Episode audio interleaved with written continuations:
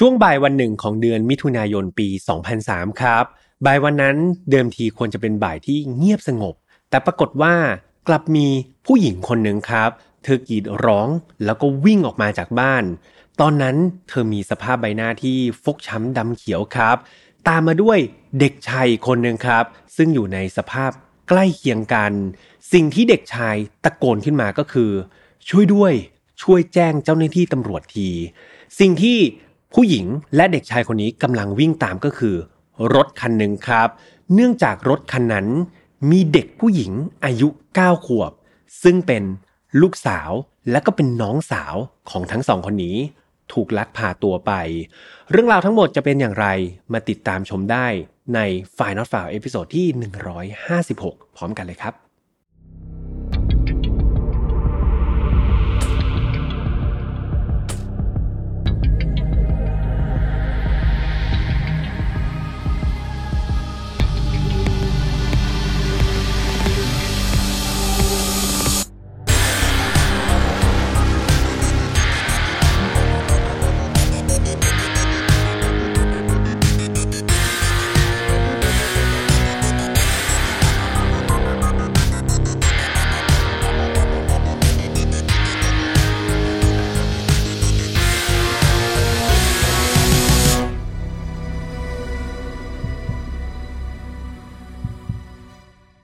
วัสดีครับ ยินดีต้อนรับเข้าสู่ File Not Found Podcast นะครับ วันนี้คุณอยู่กับผมแฮมทัชพลเช่นเคยครับ เรามากันใน episode ที่ 156 แล้วนะครับ ก็เรียกว่าเดินทางมาเร็วมากๆ เร็วพอๆกับสภาพอากาศที่มันเปลี่ยนแปลงเลยนะครับ เพื่อนๆ คือต้องบอกว่าเมื่อ2สัปดาห์ก่อนเนี่ยอากาศเนี่ยเย็นใช่ไหมครับ เย็นสบายพี่แฮมก็โอ้ยรู้สึกฟินจังเลย ผ่านมาได้แป๊บเดียวครับ ยังไม่ถึงอาทิตย์ร้อนครับ ร้อนตับแลบ แล้ววันที่พี่แฮมอัดโอ้โหเรียกว่า ไม่คลึ้มเลยครับ แล้วก็ 2 วันก่อนเพิ่งฝนตกไปอีก ดังนั้นครับ เราเกิดเป็นคนไทยนะครับ ไม่ว่าจะอยู่ภาคไหนเนี่ยต้องสุขภาพแข็งแรงไว้ก่อนเนาะเพราะเรียกว่าเรามี 3 ฤดูนะครับภายใน 1 เดือนกันเลย ดังนั้นสุขภาพร่างกายต้องแข็งแรงแล้วก็มันออกกำลังกายด้วยนะครับ เพื่อนๆจะได้มีเรี่ยวแรง แล้วก็อยู่ฟังฝ่ายน็อตฟาวอย่างแข็งแรงเนี่ยไปได้ตลอดนะครับสำหรับคดีในวันนี้พี่แอมต้องบอกว่ามีความน่าสนใจมากๆครับแล้วก็มันมีเกี่ยวกับ เกล็ดความรู้เกี่ยวกับรายการอาชญากรรม ซึ่งอยากให้เพื่อนๆทุกคนเนี่ยได้ฟังกันด้วย เพราะว่าพี่แอมเชื่อว่ามันเป็นประโยชน์กับหลายๆคนที่ชื่นชอบในการฟังเกี่ยวกับรายการคดีอาชญากรรมมาก ๆ แต่ก่อนที่จะไปเล่าเรื่องราวทั้งหมดให้เพื่อนๆฟังเนี่ยก็ต้องพูดเหมือนเดิมครับว่า ไฟนอตฟาวไม่สนับสนุนความรุนแรงทุกประเภทครับ ทุกเรื่องที่นำมาเล่าเนี่ยอยากให้ฟังไว้เป็นแนวทางในการป้องกันตัวเอง แล้วมาถอดบทเรียนจากอดีตที่มันเลวร้ายไม่ให้เกิดกับเรา แล้วก็คนที่เรารักครับ น้องๆอายุต่ำกว่า 18 ปีตอนนี้พี่แอมคิดว่ามีคุณพ่อคุณแม่อยู่ด้วยจะดีที่สุดเลยนะครับ เพราะว่ามันมีเก็ดความรู้แล้วก็ข้อคิดอะไรมากมาย ซึ่งถ้าเกิดผู้ใหญ่กับ น้องๆเนี่ยได้อยู่ร่วมกันได้ถกเถียงกัน แล้วก็มีความรู้ร่วมกันเนี่ยพี่แอมเชื่อว่ามันจะเป็นประโยชน์สูงสุดกันเลยละครับเอาล่ะถ้าเกิดพร้อมๆกันแล้วนะครับ มาฟังเรื่องราวในวันนี้กันเลยดีกว่าครับ เรื่องราวในวันนี้ครับเริ่มต้นในวันที่ 6 มิถุนายนปี 2003 ครับ วันนั้นเป็นอีกวันหนึ่งที่ เรียกว่าเงียบสงบนะครับในเมืองซานโฮเซรัฐแคลิฟอร์เนีย ประเทศสหรัฐอเมริกา ได้มีเด็กหญิงวัย 9 ขวบคนหนึ่งครับ เธอมีชื่อว่าจินเน็ตทามาโยครับพี่แอมเรียกว่าน้องจินเน็ตละกัน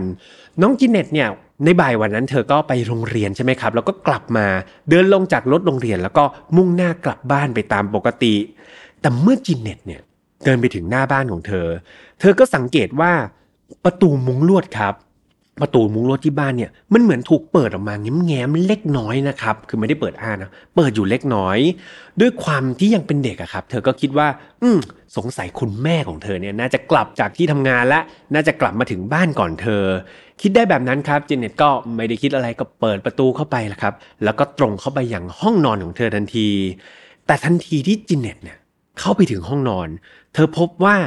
หน้าต่างห้องนอนของเธอครับ มันเป็นกระจกใช่ไหม มันโดนทุบจนแตกเลยครับ มีเศษกระจกเนี่ยแบบโหตกแตกเกลื่อนเต็มพื้นไปหมด แน่นอนว่าต่อให้เป็นเด็ก9ขวบเนี่ยก็ไม่ได้แบบถึงกับไร้เดียงสา innocent อะไรขนาดนั้น เธอรู้ทันทีว่ามันมีอะไรบางอย่างผิดปกติเกิดขึ้นในบ้านหลังนี้แน่ ๆ ในวินาทีนั้นสิ่งที่จีเน็ตคิดได้ก็คือ เธอต้องรีบไปโทรศัพท์แจ้งเจ้าหน้าที่ตำรวจครับ เธอรีบลงมาข้างล่างนะวิ่งไปที่โทรศัพท์ทันที หลังจากที่เธอเนี่ยวิ่งเต็มฝีเท้ามาที่โทรศัพท์ ยกโทรศัพท์ขึ้นมา ปรากฏว่าโทรศัพท์มันถูกตัดครับ สายมันถูกตัดขาดไปเรียบร้อยแล้ว และในขณะที่เธอกำลังยืนอยู่ที่โทรศัพท์ที่สายตัดขาดนั่นเอง จู่ๆเธอก็ต้องตกใจครับแบบสะดุ้งโยงเลย เพราะมันมีเสียงคนเคาะประตูบ้านครับ ในตอนนั้นเนี่ยเจเน็ตเนี่ย ไม่รู้นะว่าคนที่เคาะประตูบ้านเนี่ยเป็นใคร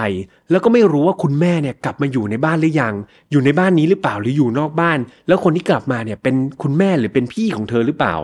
เพราะว่าตอนนั้นบรรยากาศในบ้านเนี่ยมันเงียบมากๆครับ ตอนนั้นน่ะในใจเธอคิดว่าน่าจะเป็นขโมยขึ้นบ้านเนาะเธอก็กลัวว่าเฮ้ยหรือว่าแทนที่แบบพ่อแม่หรือว่าพี่เนี่ยจะอยู่ในบ้าน อาจจะเป็นขโมยอยู่ในบ้านหรือเปล่า ด้วยความที่เป็นเด็กแล้วก็คิดได้หลากหลายครับ เธอก็เลยกลัว ดังนั้น พอมีคนมาเคาะประตูเนี่ยเธอก็รู้สึกว่าเอออย่างน้อยมันก็อุ่นใจเนาะอาจจะเป็นคนที่แบบเป็นเพื่อนบ้านหรือเปล่า หรือเป็นคุณแม่ของเธอ เธอก็เลยเดินไปที่ประตู หลังจากดูแล้วครับ เธอก็เลยคิดว่าอะงั้นใครมาเคาะประตูล่ะ เธอก็เลยแอบดูมันดีกว่าการที่เธออยู่คนเดียวอยู่แล้วใช่ไหมเพราะเธอมองลอดออกไปเนี่ยปรากฏว่า คนที่ยืนอยู่หน้าประตู กลับเป็นชายแปลกหน้าคนหนึ่งครับ ยืนอยู่ เจเน็ตเนี่ยก็ใจดีสู้เสือนะ เธอค่อยๆ เปิดประตูแง้มออกมาด้วยความไม่มั่นใจเท่าไหร่ครับเธอก็เปิดแง้มออกมา ผู้ชายคนนั้นก็เริ่มบทสนทนากับจีเน็ตครับ ก็ใส่ถามคำถามอะไรต่างๆ แต่ในขณะที่พูดกับจีเน็ตเนี่ยปรากฏว่าตามธรรมดาเนี่ยเราพูดกับใครเราก็ต้องมองคนนั้นใช่ไหมชายคนนี้เนี่ยกลับไม่ได้มองหน้าจีเน็ตเลย แต่เขามองเข้าไปในบ้านครับ เขาพยายามสอดส่องมองเข้าไปในบ้าน ตอนนั้นเองทำให้จีเน็ตเนี่ยรู้สึกอึดอัดเนาะแบบเฮ้ยใครก็ไม่รู้เนี่ยมาคุยกับเรา แถมไม่มองหน้าเราเลยนะ มองเข้าไปในบ้าน เธอก็เลยค่อยๆครับ ค่อยๆ ปิดประตู เพราะตอนแรกเธอแง้มประตูเปิดคุยใช่ไหมเธอก็ค่อยๆ ปิดประตู แต่ในขณะที่เธอกำลังจะปิดประตูจนสนิทนั่นเองชายคนนั้นกับสอดมือเข้ามาครับ แล้วก็ดึงประตูนั้นไว้ ก่อนที่จะกระชากประตูเปิดออกไปเลย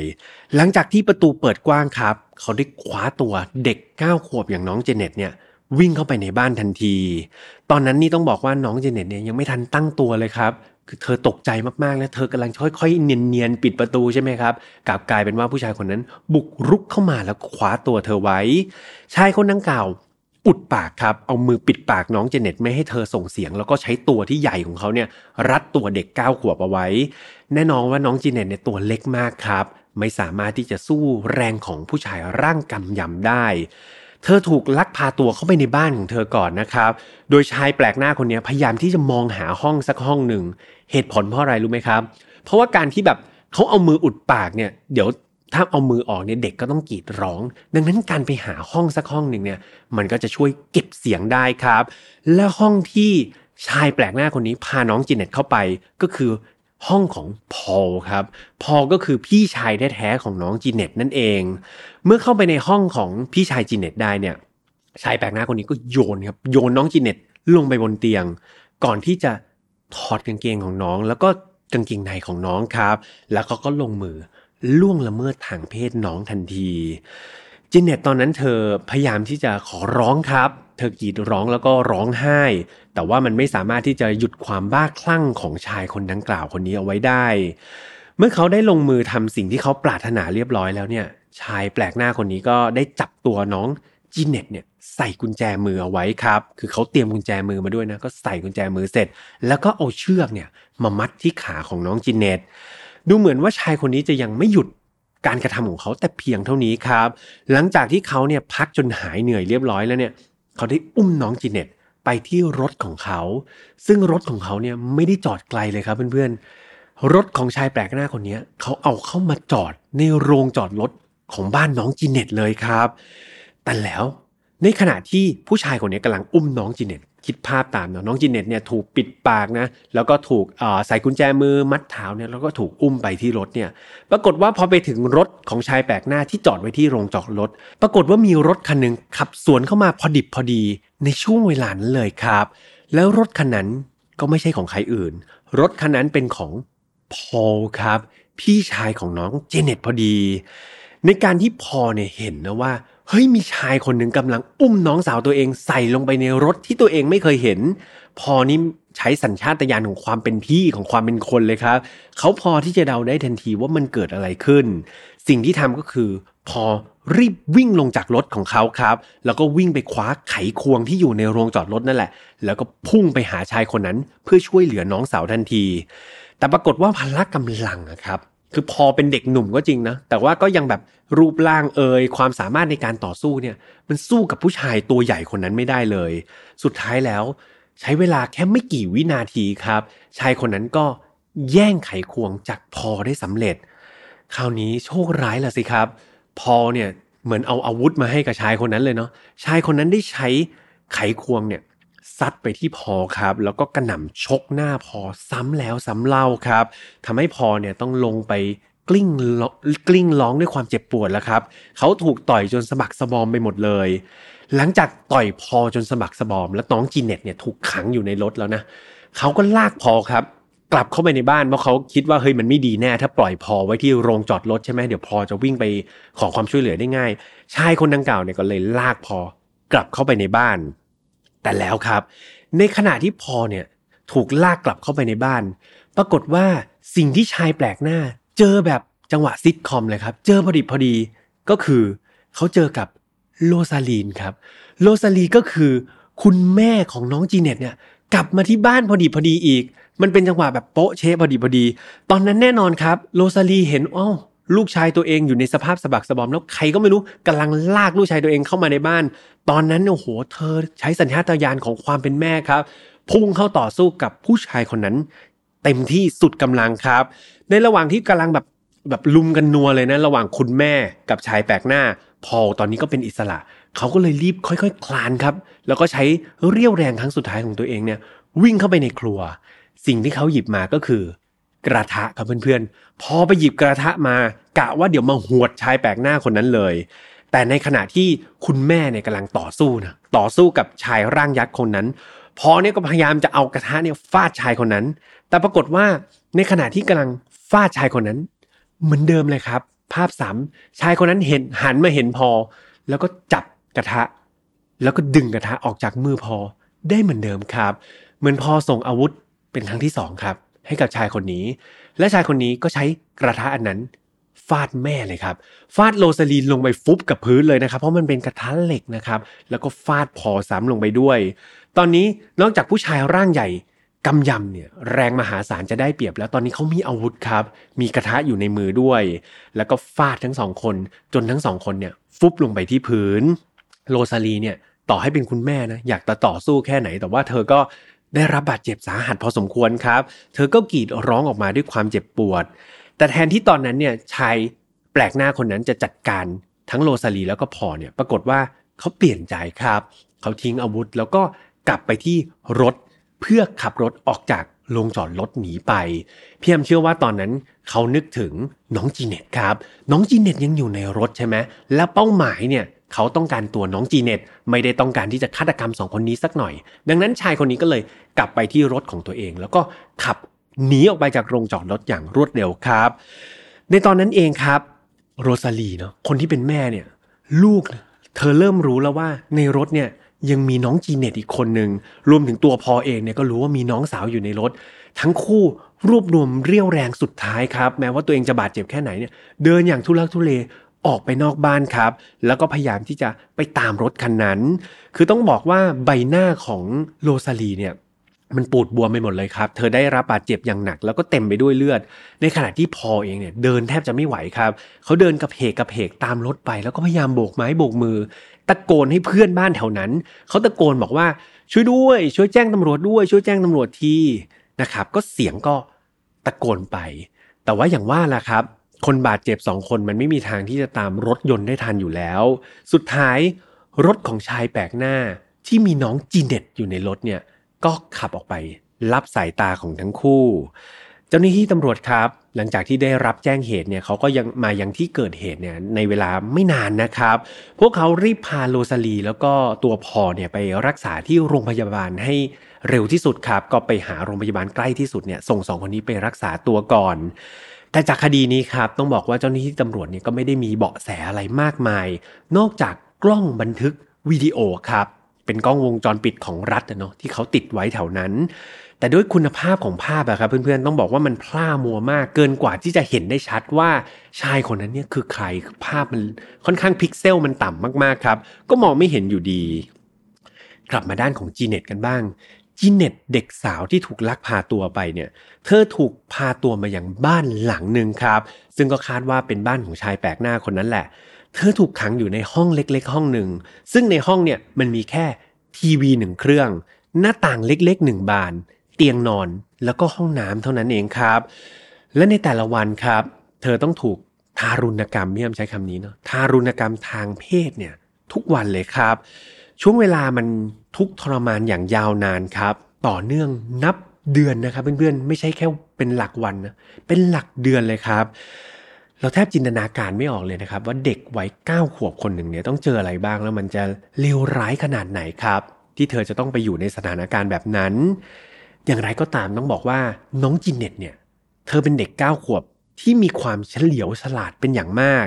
แถมเธอยังเป็นเด็กเก้าขวบที่ชอบรายการโทรทัศน์ประเภท True Crime ครับ เป็นอย่างมากเลย รายการโปรดของเธอก็คือ CSI Raw and Order แล้วก็ The Detectives นะครับ ซึ่งเป็นรายการเกี่ยวกับ True Crime เกี่ยวกับคดีอาชญากรรมของต่างประเทศที่มีชื่อเสียง น้องจีเน็ตนี่เป็นแฟนตัวยงครับ ชอบดูมากๆ ซึ่งประโยชน์คืออะไรรู้ไหมรายการเหล่านี้ครับมันจะมีการหยิบยกเอาคดีอาชญากรรมต่างๆ ที่เกิดขึ้น แล้วก็มีการสอดแทรกทักษะการเอาตัวรอดครับเพื่อนๆ ทักษะการเอาตัวรอดในสภาวะฉุกเฉินต่างๆเนี่ยมาเล่าให้กับผู้ชมได้ฟังกันด้วย ซึ่งนั่นเองทำให้จีเน็ตเนี่ยเธอค่อยๆ หยิบเอาความรู้จากรายการโทรทัศน์ทูครามต่างๆ ที่เธอดูนั่นแหละ เอามาประยุกต์ใช้อย่างแยบยลครับ เริ่มต้นอย่างแรกเลย สิ่งที่น้องจีเน็ตทำเนี่ยเธอไม่ใช่กลายเป็นเด็กเด็กผู้หญิงที่แบบทำตัวแบบอ่อนแอเป็นเหยื่อนั่งร้องไห้ขอชีวิตใช่ไหม แต่สิ่งที่เธอทำคือเธอแข็งแกร่งมากครับ เธอพยายามสร้างความไว้เหนือเชื่อใจกับชายคนร้ายชายคนแปลกหน้าคนนั้น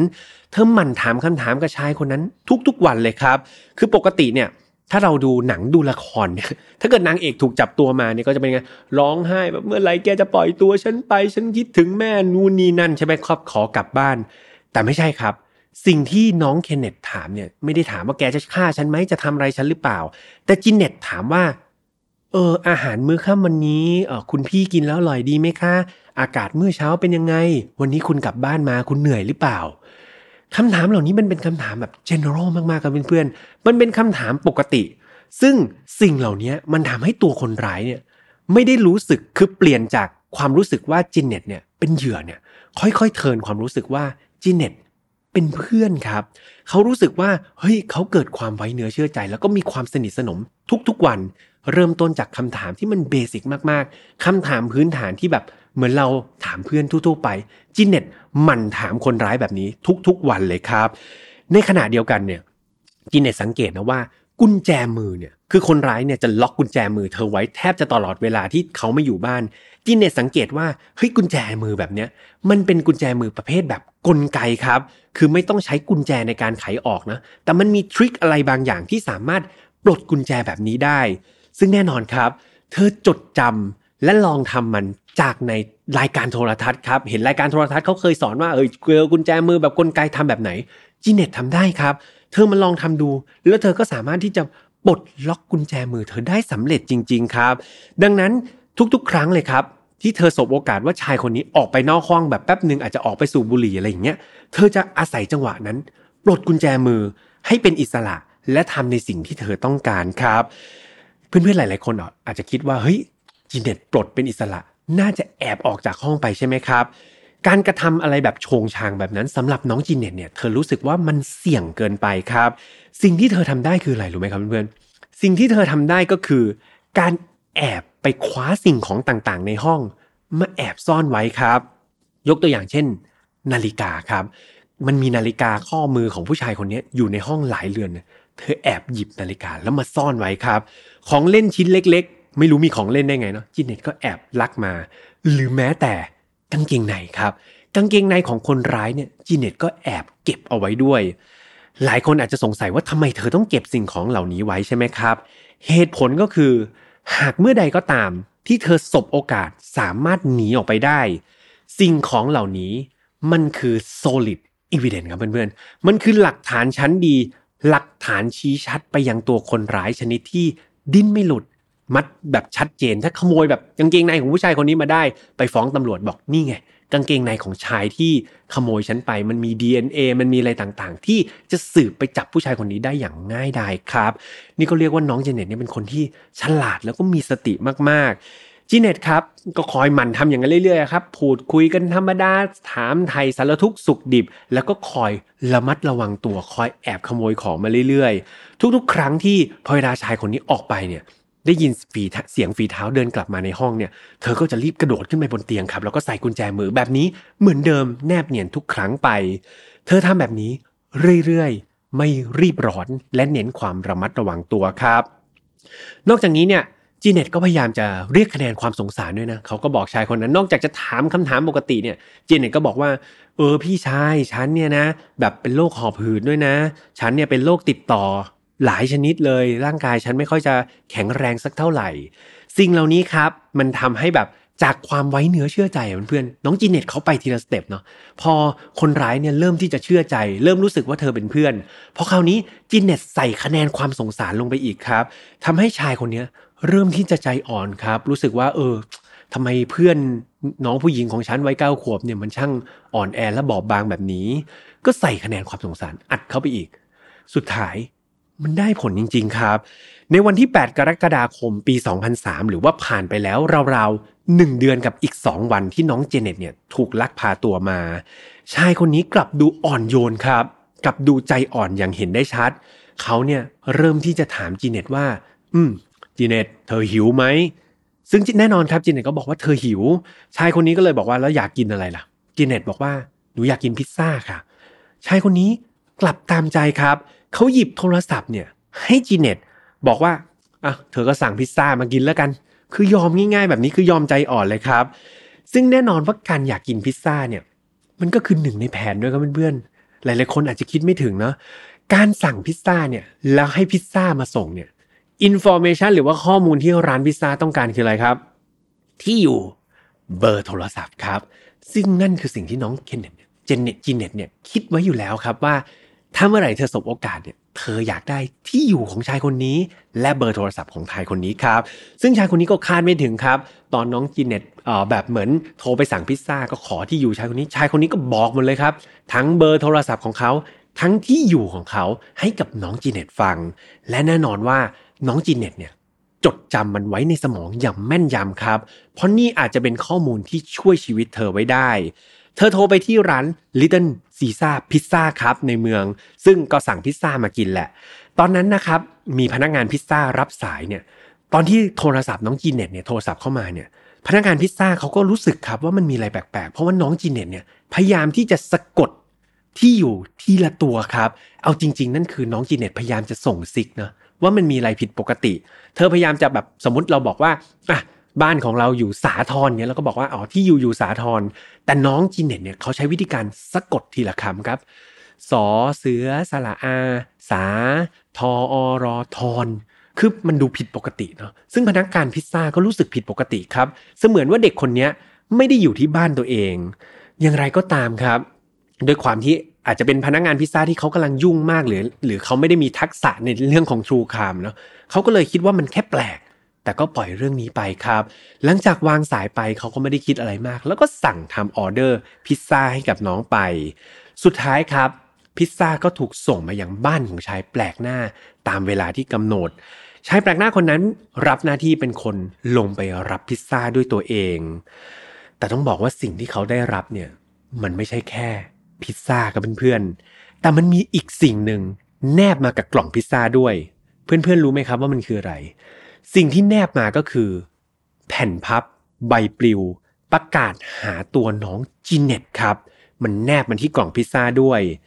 ใช่แล้วครับ ในระหว่างที่พวกเขาอาศัยอยู่ในห้องเล็ก ๆ ห้องนั้น แต่ตอนนี้ทั่วทั้งเมืองเนี่ยมันเต็มไปด้วยประกาศ ตามหาตัวน้องจีเน็ตครับ ทั้งสื่อโทรทัศน์เนี่ยประโคมข่าวเลยนะ การหายตัวไปของน้องจีเน็ตเนี่ยแทบทุกช่องเนี่ยลงข่าวกลายเป็นข่าวดังครับ กลายเป็นเรื่องราวที่สังคมเนี่ยให้ความสนใจเป็นอย่างมาก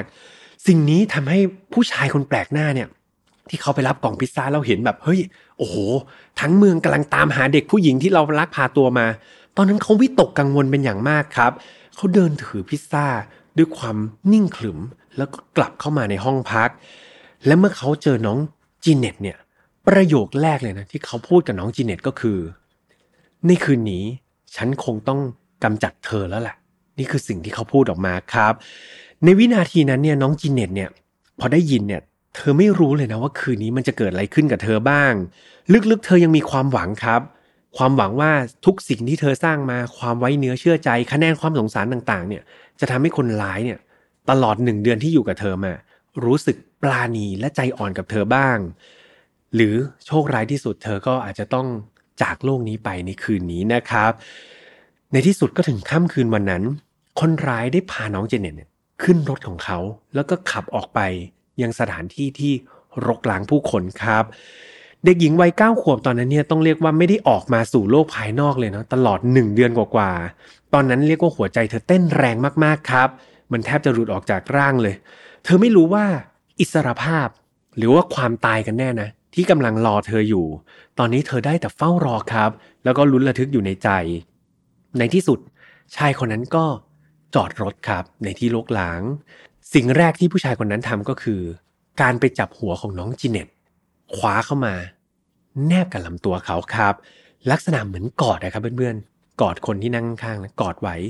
หลังจากนั้นชายคนนั้นก็พูดว่า ฉันจะปล่อยเธอไปนะ แต่ถ้าเธอไปบอกใครต่อว่าฉันทำอะไรบ้าง หรือว่าฉันเป็นใคร หรืออะไรก็ตามที่เกี่ยวกับฉัน ฉันรู้นะว่าเธอบ้านอยู่ไหน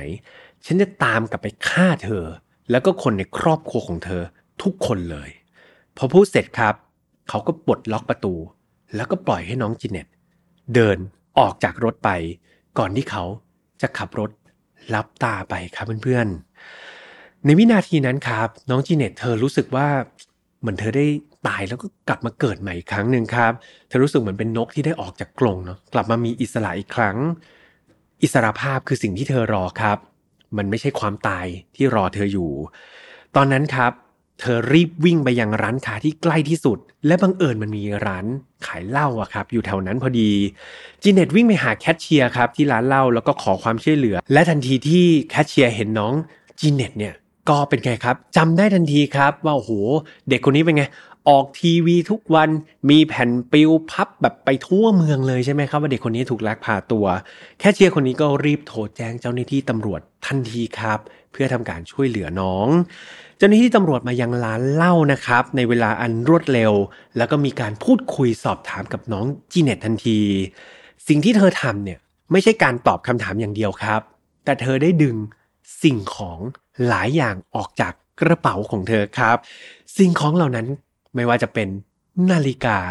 ของเล่นชิ้นเล็กๆ และเด็ดสุดก็คือกางเกงในครับ กางเกงในผู้ชายส่งให้ตำรวจ เธอบอกว่านี่แหละ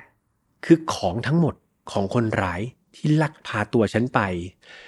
นี่มันคือสิ่งที่น้องจีเน็ตเนี่ย ธอทำอย่างมีสติทุกๆวันครับ ค่อยๆทำมาเรื่อยๆ และมันก็กลายมาเป็นหลักฐานที่โยงไปถึงตัวคนร้าย ได้ในที่สุด มันได้ผลครับ แล้วน้องก็เก่งมากจริง ๆ เมื่อเห็นหลักฐานต่างๆ ครับ เจ้าหน้าที่ตำรวจก็ถามต่อว่าเฮ้ยจีเน็ตเธอมีข้อมูลอะไรต่างๆ เพิ่มเติมไหม ซึ่งทำให้ตำรวจเนี่ยสามารถไปจับตัวคนร้ายได้จีเน็ตบอกว่า ง่ายมากเลยค่ะ หนูขอกระดาษแผ่นหนึ่งตำรวจก็ยื่นกระดาษให้ครับ แน่นอนครับ เธอฝึกท่องมาแล้วจากตอนที่สั่งพิซซ่า น้องจีเน็ตเขียนที่อยู่ครับ แบบสะกดเลยนะครับ ถูกต้องเป๊ะๆแล้วก็ใส่เบอร์โทรศัพท์ของคนร้ายได้อย่างถูกต้องชัดเจนครับ มันไม่มีหลักฐานหรือมันไม่มีข้อมูลอะไรที่มันจะแม่นยำไปได้มากกว่านี้แล้วนะครับ หลักฐานก็มัดตัวเบอร์โทรศัพท์ก็มีที่อยู่ก็มีครับ ดังนั้นครับ ชายคนดังกล่าว ถูกตำรวจรุกเข้าไปจับกลุ่มทันที และเมื่อตำรวจไปถึงครับ ก็ทราบได้ทันทีว่า ชายคนร้ายคนนี้ หรือที่พี่แฮมเรียกว่าชายแปลกหน้าคนนี้มาโดยตลอดเนี่ยเขามีชื่อว่าเดวิดมอนชิเอลคลูสนะครับหรือพี่แฮมเรียกเขาว่านายเดวิดนั่นเอง ตอนนี้ครับตำรวจเนี่ยไปที่บ้านนายเดวิดแล้วนะสถานที่เกิดเหตุนะครับ แล้วเขาก็มีการปิดล้อมตำรวจเนี่ยปิดล้อมบ้านของนายเดวิดไว้หมด ตะโกนบอกว่าเฮ้ยเดวิดนายถูกจับกุมแล้วนะออกมาสักเถอะ แต่ตอนนั้นเนี่ยเดวิดเนี่ยกลับ ไปแอบอยู่ที่ห้องใต้หลังคาครับ แล้วก็พยายามที่จะหลีกเลี่ยงการจับกลุ่มตลอด นอกจากนี้ครับเขายังตะโกนข่มขู่ตำรวจด้วยนะเขาบอกว่าเฮ้ยเขามีอาวุธนะเขามีปืน ถ้าเกิดตำรวจเข้ามาเนี่ยเดี๋ยวเขาจะยิงทิ้งให้หมดเลย อย่ามาลุกล้ำในบ้านของผมเด็ดขาด ตอนนั้นครับตำรวจก็เลยรู้สึกว่า เออเขาก็ไม่รู้นะว่าเดวิดเนี่ยมีอาวุธจริงหรือเปล่า สิ่งที่ตำรวจทำก็เลย ส่งน้องหมาไปแทนครับ ส่งสุนัขตำรวจที่ถูกฝึกฝนไว้เนี่ยเข้าไปจัดการกับเดวิดแทน แล้วมันก็ได้ผลครับโอ้โหน้องสุนัขตำรวจนี่เก่งมากๆครับเรียกว่าเขาไปลุมกัดเดวิดจนสะบักสะบอมครับหลังจากที่มั่นใจแล้วนะครับว่าเดวิดเนี่ยโหถูกกัดจนเละเลยเนี่ยตำรวจก็ตามน้องหมาไปด้วยนะในที่สุดตำรวจก็เข้าไปจับกลุ่มเดวิดได้ในที่สุดครับ หลังจากเดวิดถูกจับกลุ่มได้เนี่ยเขาก็ถูกตั้งข้อหาจากอายการสูงถึง 9 ข้อหาครับไม่ว่าจะเป็นข้อหาลักพาตัวข่มขืนกระทำชำเราต่างๆ นานานะครับ ก็ เรียกว่าเป็นหางว่าวแล้วครับ โดนไปก็9ข้อหากันเลยทีเดียว สุดท้ายครับศาลก็มีคำตัดสินว่าเดวิดเนี่ยด้วยหลักฐานต่างๆ แน่นอนเขามีความผิดจริง และต้องโทษจำคุกตลอดชีวิตนะครับ กลับมาที่ด้านของเหยื่อกันบ้างอย่างน้องจีเน็ตเนาะเธอได้กลับสู่อ้อมกอดของครอบครัวอีกครั้งหนึ่งแต่เหตุการณ์เนี่ยพี่ยมต้องบอกว่า ตลอดหนึ่งเดือนสองวันที่น้องจีเน็ตเนี่ยต้องไปอยู่ในสภาพที่มันเลวร้ายนะครับ น้องไม่ได้อยู่ชิวๆไม่ได้ไปเที่ยวพักผ่อนเนาะแต่น้องถูกทารุณกรรมทางเพศเนี่ยทุกวันเลย แล้วก็ไปอยู่ในสถานที่แบบนั้นตลอดหนึ่งเดือนเนี่ยมันกระทบจิตใจของน้องเป็นอย่างมากครับจีเน็ตมีอาการหวาดกลัวการออกจากบ้านเนี่ยเป็นเวลาหลายปีเลยนะครับ น้องไม่กล้าออกจากบ้าน ต้องอยู่หวาดระแวงในบ้านของตัวเอง แถมเธอยังมีความรู้สึกกลัวผู้ชายด้วยครับ คือถ้าไม่ใช่พี่ชายของเธอ หรือไม่ใช่ญาติที่เธอรู้จักแล้วเนี่ย เป็นผู้ชายคนอื่นเนี่ยน้องจีเน็ตไม่กล้าเข้าใกล้เลยนะครับ เธอเป็นโรคกลัวผู้ชายไปเลย ทางครอบครัวเองเนี่ยก็มีการส่งตัวน้องจีเน็ตเนี่ยไปบำบัดนะครับกับจิตแพทย์อย่างสม่ำเสมอ แล้วเพื่อนๆรู้ไหมครับว่าน้องจีเน็ตเนี่ยไปอยู่กับคนร้ายไปอยู่กับคนไม่ดีเนี่ยหนึ่งเดือนสองวัน แต่น้องจีเน็ตใช้ระยะเวลาในการบำบัดจิตใจนานถึงหกปีเลยนะครับ หนึ่งเดือนที่ทำร้ายคนคนหนึ่งเนี่ยกว่าน้องจะกลับมาได้หกปีครับ ในการบำบัดจิตใจ น้องถึงจะเริ่มกลับมาใช้ชีวิตตามปกติ ถึงมันจะไม่ได้ร้อยเปอร์เซ็นต์เนี่ยแต่ตอนนี้น้องสามารถกลับมาใช้ชีวิตตามปกติได้แล้วนะครับ นอกจากนี้ครับเมื่อจีเน็ตเนี่ยใช้ชีวิตได้ปกติได้ เธอได้นำประสบการณ์อันเลวร้ายครับ ความรู้ต่างๆของเธอเนี่ยมาเป็นแรงบันดาลใจในการดำเนินชีวิตด้วย โดยจีเน็ตเนี่ยเลือกที่จะเรียนทางด้านของกฎหมายกับเพื่อนๆ อาชีพในฝันของน้องจีเน็ตตอนนี้เลย คือเธออยากเป็นนักสืบครับ เธออยากใช้ความรู้ที่เธอไปดูทูครามมาเนาะหรือว่าความรู้ที่เธอเคยผ่านประสบการณ์เลวร้ายจากคนร้ายมาเนี่ยมาเป็นนักสืบมาช่วยเหลือผู้คนในชุมชนของเธอ โดยเฉพาะคนที่ตกเป็นเหยื่อของความรุนแรงครับ สุดท้ายเลยเนี่ยมันได้มีคำกล่าวคำกล่าวหนึ่ง ซึ่งน้องจีเน็ตเนี่ยได้ออกมาพูดแล้วพี่ฮัมรู้สึกว่ามันน่าประทับใจมากและอยากจะพูดให้กับทุกคนฟังนะครับ น้องจีเน็ตได้กล่าวไว้ว่า ไม่ว่าชีวิตจะต้องเจออะไร ไม่ว่าจะมีอุปสรรคมากขนาดไหน แต่โปรดจำไว้ว่าพวกเราทุกคนคือนักสู้ แล้วเราทุกคนมีความสามารถที่จะก้าวต่อไปได้ อย่างตัวฉันเองที่เปลี่ยนจากความกลัว เป็นความกล้าหาญและสุดท้ายเมื่อฉันสู้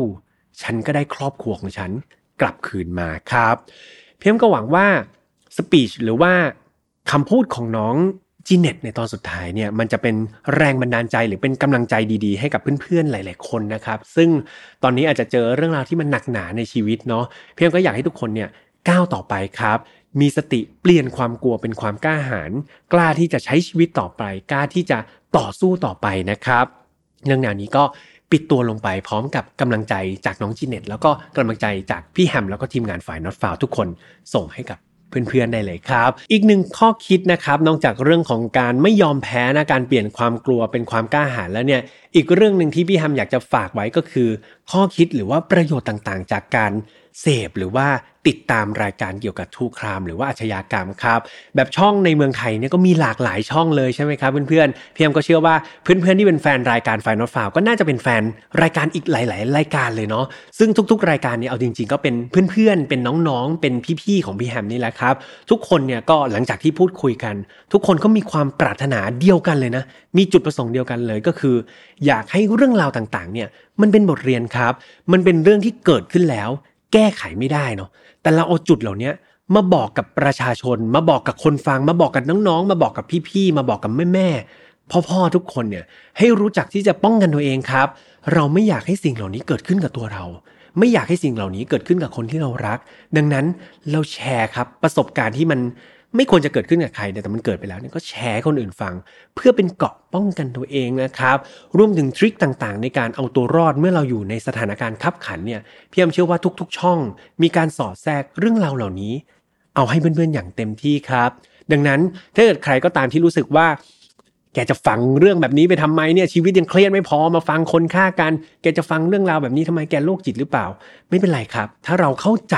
ในจุดประสงค์หลักเนี่ยพี่แอมเชื่อว่านี่คือหนึ่งรายการที่จะให้ประโยชน์กับเพื่อนๆ อย่างแน่นอนครับ รวมถึงไฟนอตฟาวเองเนี่ยพี่แฮมเองเนี่ยเลือกคดีมาแต่ละคดีเนี่ยพี่แฮมก็คัดสรรแล้วนะด้วยตัวพี่แฮมเองเลย แปลเองเรียบเรียงเอง เพื่อที่จะคิดว่าประโยชน์เหล่านี้ที่พี่แฮมเล่าเนี่ยมันส่งตรงไปถึงเพื่อนๆทุกคนจริง ๆ จากใจจริงนะครับร้อยกว่าตอนเนี่ยพี่แฮมตั้งใจทำทีมงานทุกคนตั้งใจทำเพื่อส่งมอบสิ่งดีๆ ให้กับเพื่อนๆจริง ๆ ดังนั้น ตามกันไปนานๆนะครับสำหรับไฟนอตฟาวครับออกอากาศทุกวันอังคารแบบนี้ครับ ทางช่องของ Mission to Pluto ไม่ว่าจะเป็น YouTube Spotify SoundCloud Podbean Apple Podcast ครับ ใครชอบฟังยาวๆ ก็มีใน Spotify ครับ แล้วก็ Apple Podcast ด้วยตามไปฟังกันได้นะครับ หลังๆเนี่ยรายการ File Not Found ก็ติด top 10 พี่แอมก็ภูมิใจแล้วก็ชื่นใจ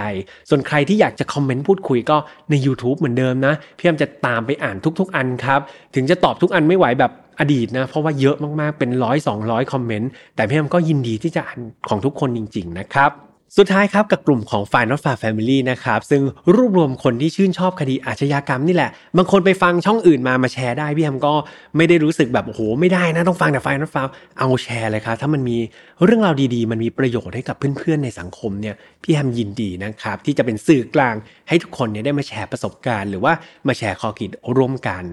ยังไงวันนี้พี่แอมขอตัวไปพักก่อนนะครับก็เป็นอีกหนึ่งเรื่องราวที่จบลงไป แล้วก็ไม่มีใครต้องเสียชีวิตเนาะแต่ก็เป็นเรื่องที่น่าเศร้าเหมือนกันดังนั้นพื่อนๆดูแลตัวเองดีๆนะ แล้วเจอกันใหม่วันอังคารหน้าสำหรับวันนี้พี่แอมขออนุญาตไปพักก่อนนะครับ สวัสดีครับ Mission to Pluto Podcast let's get out of your orbit พบกับเรื่องราวที่คุณอาจจะหาไม่เจอ แต่เราเจอใน f i n a l f i l e Podcast